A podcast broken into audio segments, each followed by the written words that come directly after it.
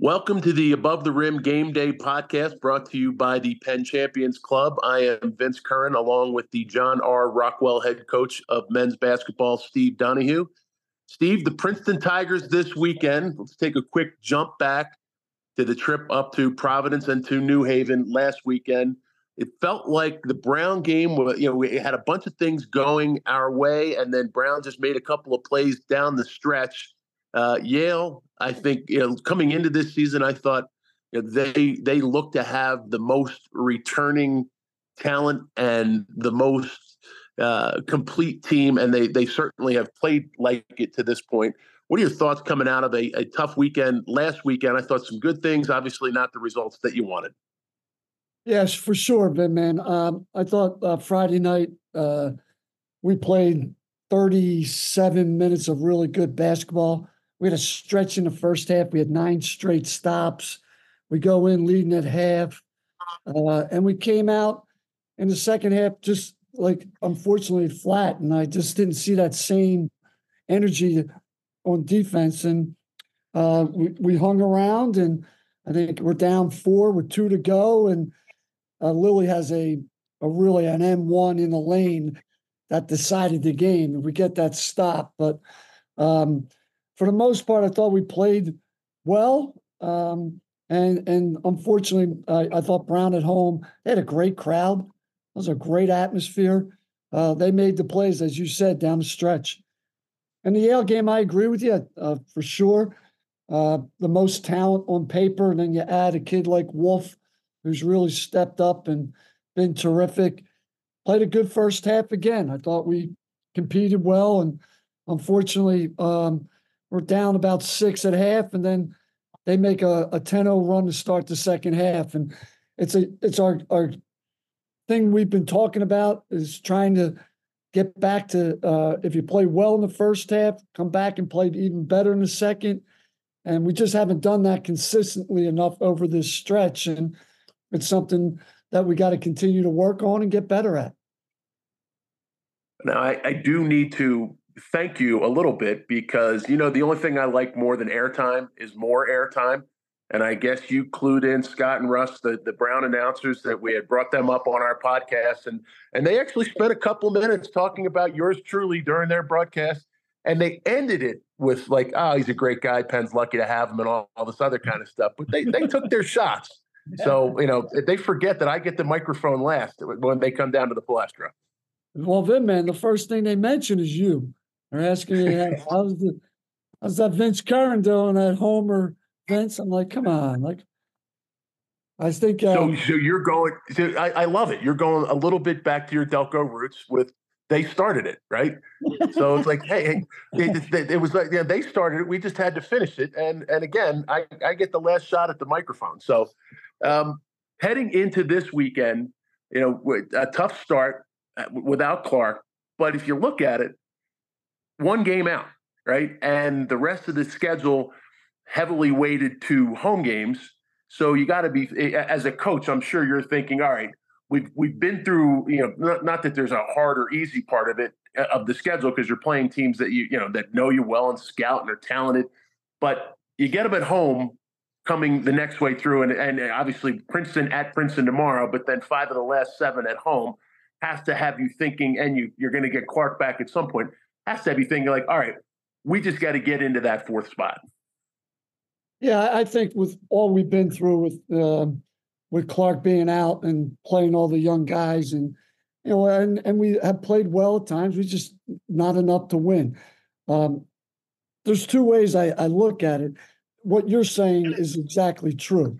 That's in my thinking. It's in how I present myself to my team. We we control our own destiny. And with Clark coming back and with games at the Palestra, that is what we focus on in my coach. As a player, uh, excuse me, when I'm presenting it to the players, we're trying just to build really good practices, drills, finishing, getting over the hump with the little things we talked about earlier about coming out at halftime. If that's the mentality that we're building those and getting better. When all this comes together, Clark comes back, we have home games, guys have been through all that adversity. They figured it out. That's my focus for the guys. And this group has been unbelievable. It's as together, committed, uh, and tremendous attitude through all this than I've ever been around. Um, so that's what really brings me um, really good hope that we can continue to grow this.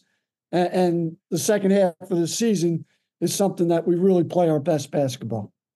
And I think with youth comes inconsistency. It, it's just part of the package. And playing, you know, you guys without a ton of experience, and you, you almost can't say that anymore. They, they have gotten their experience through the course of playing, and you're you're going to take your lumps along the way with them. But as you said, I think a lot of signs to a lot of positivity. You know, Tyler Perkins, Sam Brown, guys getting extended minutes that you know that maybe going into this season you, you weren't sure how that was all going to shake out.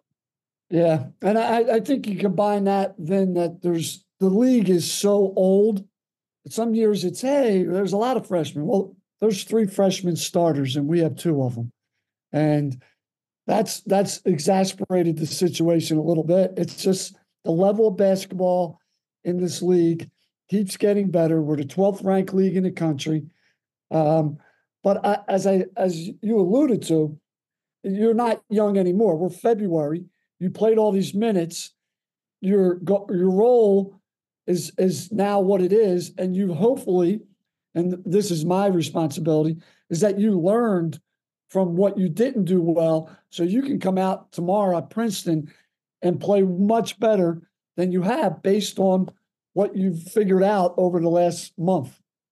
So I heard also, speaking of Princeton, that they are they're getting a new library there because they finished coloring on all the books at the old library. Is that is that a true a true rumor? ah, Vin, taking your shots at the old uh, what do they call at the that? orange at the Orange and Black Mercer County Community College. I think it's I think it's a, a wonderful place. Now, full disclosure, my brother and sister in law went there, and I've got a nephew there now. Uh, mm-hmm. and you know, it's it's it's makes for a tough Thanksgiving dinner, but fortunately, my brother bleeds red and blue, and you know he's he's pulling for us every step of the way. So, talking about Princeton, uh, I got to be honest with you. I thought with what they lost last year that they were going to take a step back. I look at their team on paper this year and I go, eh, they're they're they're good, but they're not like last year's Princeton team and some of some of the Penn teams that we've looked at. You go, oh man, that's a really talented team. I think they're undersized, but I think they play well together. What what's been the key to their success this year? Yeah, I think all those things are right observations going into the year. I think the biggest difference is the kid Lee has taken a humongous jump from freshman to sophomore year. He played last year and he had his moments, but it was a freshman and he didn't have to do much uh, because they were so good. He is taking a huge step. So they're playing off of him. You add the other piece that played a lot, another kid who played a lot as a freshman, Caden Pierce. His role has dramatically changed and he's way more responsible. I think they're the biggest difference. Um, they have the right kids. They're playing really good basketball. Now, I think our league has um, competed well against them. Um, so, uh, you know, losing at Cornell and handily, uh, and then obviously Yale in a in a great game. Uh, I think those are the biggest things. Um, the building's going to be sold out. Apparently, the first sellout in 25 or some years, and what a great atmosphere for a Penn Princeton game, no matter where it's at. Honestly, our guys will be fired up to play. Yeah, I think Caden Pierce, you know, watching him last year, especially in the two games up there, was a real difference maker. I think the only the only the only bigger difference maker is having two officials that had nine combined Division One games going into that game uh, and got worked over down the stretch. But I thought Caden Pierce, especially on the offensive glass, really made a difference last year, and it looks like he has continued to do that. He just plays with a, a level of toughness and and, and, and the, the, energy uh, that that makes him a, a, real difference maker as as an undersized five, maybe a four is what he's playing playing for them. Kind of the five, yeah. Like he's six six, long armed. great defensive rebounder. He hasn't been able to offensive rebound, but to your point, they if you told me watching the last three games from last year, um, last two at their place, I thought it was an even game and it came down to one or two possessions. And I thought they hurt us on the glass. Uh, Kellman, Tosan Evbuomwan, and and Pierce um, hurt us on the glass at the end, and they got extra possessions. Um, we can't let that happen again.